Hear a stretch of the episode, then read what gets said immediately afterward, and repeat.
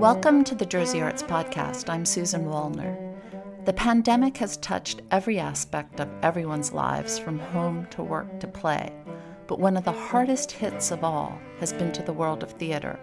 Broadway is closed until 2021, theaters everywhere are shut, and actors are left to ply their craft on Zoom. But the show somehow still goes on. Today I have on the phone Bonnie Monte, the artistic director of the Shakespeare Theater of New Jersey. Given the world today, their entire season, running from June through December, has been moved to next year. But the Shakespeare Theater of New Jersey is presenting two different evenings of classic comedy, live and in person, outdoors on the lawn. Apparently, the thirst for live theater is so great that shows are selling out and performances are being added already. Bonnie Monte, thank you for joining me today. No, thank you for having me tell me, just give me a, a, a sort of basic rundown of what's going on with these two productions. uh, well, uh, it's it's exactly as you said. Um, uh, our kind of prime directive, it's programmed into us as artists, is to uh, try to do uh, what we do, live theater, uh, no matter what the circumstances.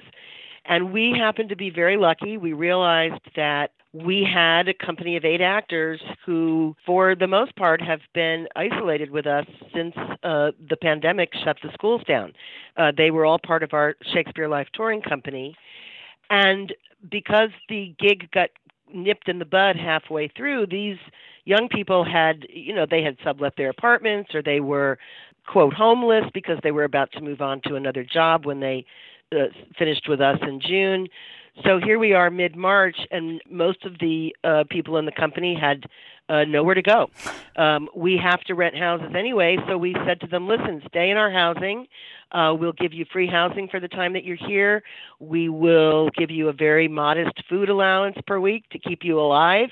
And you can come in and uh, work with us. We'll give you as much work as we can so that you can make a little money during this shutdown and it has turned out to be spectacular. Not only have they, you know, we've kind of all isolated together as a as a small family unit, keeping them basically able to work together, knowing that they're all uh, safe and COVID free. And um, as the as the summer went on, and as Governor Murphy decided to allow outdoor gatherings that were a little larger, you know, we kind of went, wow, we could do a show. so, you know, it'll be very modest. It's certainly not going to be what we normally do. We don't have our full staff at all. We have a very small skeleton staff. Everybody's kind of putting on different hats to make this all happen. And we're thrilled because the response has been enormous, just enormous. So tell me, uh, I saw in the in the press release that I was reading, the troupe was called the Shrewd Mechanicals. Can yeah, you... so we, yeah, we, we, we, they were they were our Shakespeare Live company, and we have we always have a summer company called the Shrewd Mechanicals, and so they've kind of segued from being Shakespeare Livers now into being Shrewd Mechanicals. That's typically a small touring company of four actors and one stage and one tour manager, who brings um, like hour long productions of um, classic theater to hospices, nursing homes, uh, community centers, museums, libraries, uh, you know, over the course of the summer. But obviously, this year it's going to be very different. So it's now a troupe of eight uh, in residence, and we're going to be performing in our backyard uh, versus uh, taking tours around through the community. For people who don't know, who might not know, can you give me the background on the the the, the name Shrewd Mechanicals? Sure. The Shrewd Mechanicals are, I believe, I think those exact words are used in A Midsummer Night's Dream. And the uh, mechanicals always refer to kind of the rustic, a little bit more clueless characters, uh, often comic relief, uh, in the more serious plays or often in the comedies, they play a major role, usually a, um, a, either a major plot or a subplot. But they're certainly, as they referred to in Midsummer, they're just a group of kind of rustic artisans, tinkers and weavers and things like that, carpenters, um, and they get together to do a play to surprise the Duke of Athens on his wedding right night. The, the play, the play within the play. the play within the play. And so it seemed like a really wonderful name to give this small company who travels around and brings theater to uh, many times to folks who can't come to us, uh, and in other cases, as I said, to you know to public community hubs like you know little performing arts centers, museums, that kind of thing. Tell me about the productions that you've chosen. There's there's two different nights. Uh, the first night is actually a show that premiered with the Sh- uh, Shrewd Mechanicals last summer, but we've expanded it for this particular event. And that is a kind of collage of many of the most wonderful comedic scenes about love from Shakespeare's canon. It's called Verily Madly Thine, and it was put together by A.C. Horton, who is my assistant and also the casting casting associate at the theater. She's a very promising young director, and we've been giving her opportunity after opportunity and kind of moving her up through the ranks. So I'm really thrilled that she's going to have a chance to uh, get something uh, directed and, and up in front of people this summer, despite the fact that we're essentially shut down. Um, the other two shows, uh, Moliere's The Love Doctor and Edna St. Vincent Millay's Aria da Capo, are two little gems of, of comedies, very different from each other. The Moliere is an outright silly farce, um, and Aria da Capo is a much more elusive little play. I, I actually think it's been terribly ignored. I think it's a great little work of art, and it's you know it's it's tragic comic. It's part symbolic, part absurdist, part whimsical, commedia. It's this odd melange of all these things, uh, and it adds up to something that's quite profound and quite uh, compelling and captivating, and I think it will provide a lot of good food for discussion for the audience. And so those are kind of Love Doctor and Aria da Capo are presented as a double bill on the other evening that we offer. I think it's interesting that you chose comedy. It's like comedy is what everyone needs. they need to laugh Yeah. right now. we need to laugh. We need to just engage in in some froth and silliness, and be delighted by watching people fall in love, and you know, the things that make us feel good. Yes. Since we're essentially living through what, you know, a hundred years ago would have been called a plague, hmm I feel like there's been a lot of suddenly people are like, well, Shakespeare lived through the plague and he was writing then and performing then. Yeah. And I'm just curious, has it given you a different understanding of what uh, the Shakespeare Theater of New Jersey did it give has it given you a different understanding of what he and his fellow actors and theater people were going through? Yeah, absolutely. I mean, it, it occurred to us all from the very beginning of this whole thing, and you know, at at first, when it when we were all first shut down, you know, there were, we were kind of like, oh well, you know, Shakespeare lived through it, so can we. Um, as time has gone on, the uh, the understanding of the the the you know the artistic trauma that it causes to be quote shut down that has certainly become a, a far more uh, I have I have felt it a lot more. I've, I've begun to understand why he wrote so much and so uh, uh, I don't even there was so much writing coming out of him at that time. It's because when you can't produce you have to put your creativity someplace.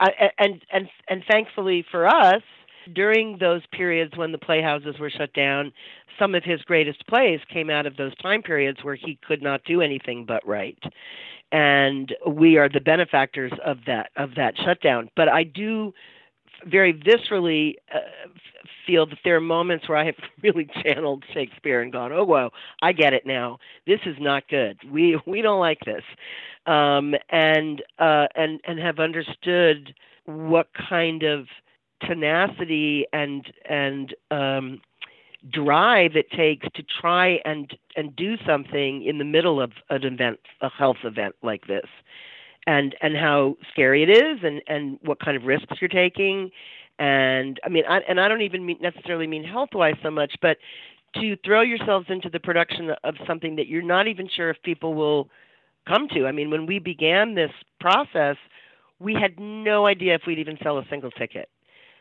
So we're quite astounded at the response. I mean, I think we've sold, we've already sold six performances out completely. Uh, and as you mentioned, we've added two more, so we now have a total of 10. And I think that it, it is thrilling for us to see how much people are thirsting for live performance, for live theater. And so that's a very long-winded way of answering no. your question, but yes, I have certainly personally felt a tinge of what Shakespeare and his company must have been going through, and and a lot of us are talking about that and and using it almost as inspiration to get through it. If they could do it, we could do it. Well, absolutely, and also I think that this is changing everyone. It's changing everyone yeah. in ways that we can't even really recognize until after mm-hmm. we come out the other side. Mm-hmm. And I just feel like there are certain things like live theater, live performance of all kinds that will just not be taken for granted again. Exactly. I mean, I actually do think there are some silver linings that are going to come out of this. I agree, and I think they're going to be more long term. We're not going to quite realize we're, not going to realize many of the impacts that, this has had on us. I think it's made us appreciate all kinds of things a lot more. You know, our, our families and uh, and our jobs and um, you know things that we often complain about. um, yeah. I'm I'm not complaining about anymore. yeah. But yes, certainly the arts are. Uh, I think something that people don't think about how much they influence our lives on a daily basis, but when they get shut down, you're like, oh, whoa, why can't I go do that? You are doing a few things. This year's full season, which was to begin mm. in June and run through December, has been mm-hmm. moved mm-hmm. as a as a whole till next year. Yep.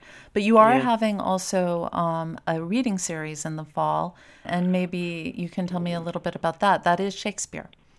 It is. It's our Shakespeare book club, and um, we do it every spring and every fall, and we usually do it in person. And people go to our theater factory in Florham Park and uh, gather together for a couple of hours once a week, and they typically read three show three plays over the course of the eight week session. Brian Crowe, who is our uh, terrific director of education, uh, kind of formulated this program, and he leads it each year.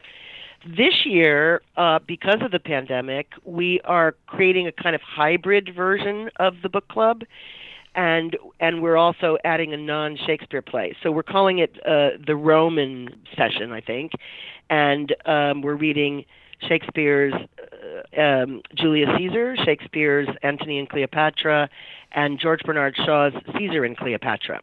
And we're very excited because um, people can either come in person, fully masked and you know socially distanced at our theater factory, or they can participate by Zoom. And because of the time uh, that it's being done, uh, um, and I think it's uh, held on Tuesday evenings from seven uh, to nine thirty, it means that people from different time, zo- time zones can actually participate. So we are hoping that people from all over the country may um, be able to be a part of this fall's book club. And we have some guest speakers that are going to be a part of this via Zoom. Bob Cuccioli, who's been um, one of our leading actors for many, many years, he played Mark Antony for me in Antony and Cleopatra back in 2000, and he played Brutus in Julius Caesar for Brian, and he recently played Caesar in Caesar and Cleopatra in New York. So here's a guy who's been played a major role in all three of those plays. So he'll be one of the guest speakers for the book club, as well as one of our company members, Steve Brown Fried, who is uh, kind of a, a Shaw devotee. And we're also hoping that Tamara Tunie will be a part of this and be part of one of our guest speakers. Um, she played Cleopatra for me uh, here, and she played Calpurnia with uh, Denzel Washington in the Broadway production of Julius Caesar that he did. So all three of them have a very strong connection to those three plays. And I think it'll be terrific for the for the people who are participating to be able to hear them and their thoughts about diving into those particular history plays and and and the both Shakespeare's riff and Shaw's riff on on those historical characters. Well, I, I think it does sound interesting, and you are right that people who otherwise might say, "What a great thing," but I can't travel three hours, or mm-hmm. you know, mm-hmm. are suddenly able to participate, which is also yeah. another silver lining. Yeah, well, thank you very much, Bonnie. Uh, congratulations on your anniversary with the Shakespeare Theater of New Jersey. And I think that uh, thank you. you, you you hit pause this year, but it, you know we're all we're all rooting for next year. Thank you. The Shakespeare Theater of New Jersey is presenting two different evenings of classic comedy Verily Madly Thine, and a double bill of Edna St. Vincent Millay's Aria da Capo and Moliere's The Love Doctor, starting July 30th. Performances will take place on the great lawn of the theater's Thomas H. Kean Theater Factory in Florham Park, New Jersey. For more information, visit shakespearenj.org. For more about all of the arts in New Jersey, visit jerseyarts.com. I'm Susan Wallner for the Jersey Arts Podcast. Thanks for listening. The Jersey Arts Podcast is made possible by the New Jersey State Council on the Arts, supporting excellence and engagement in the arts since 1966.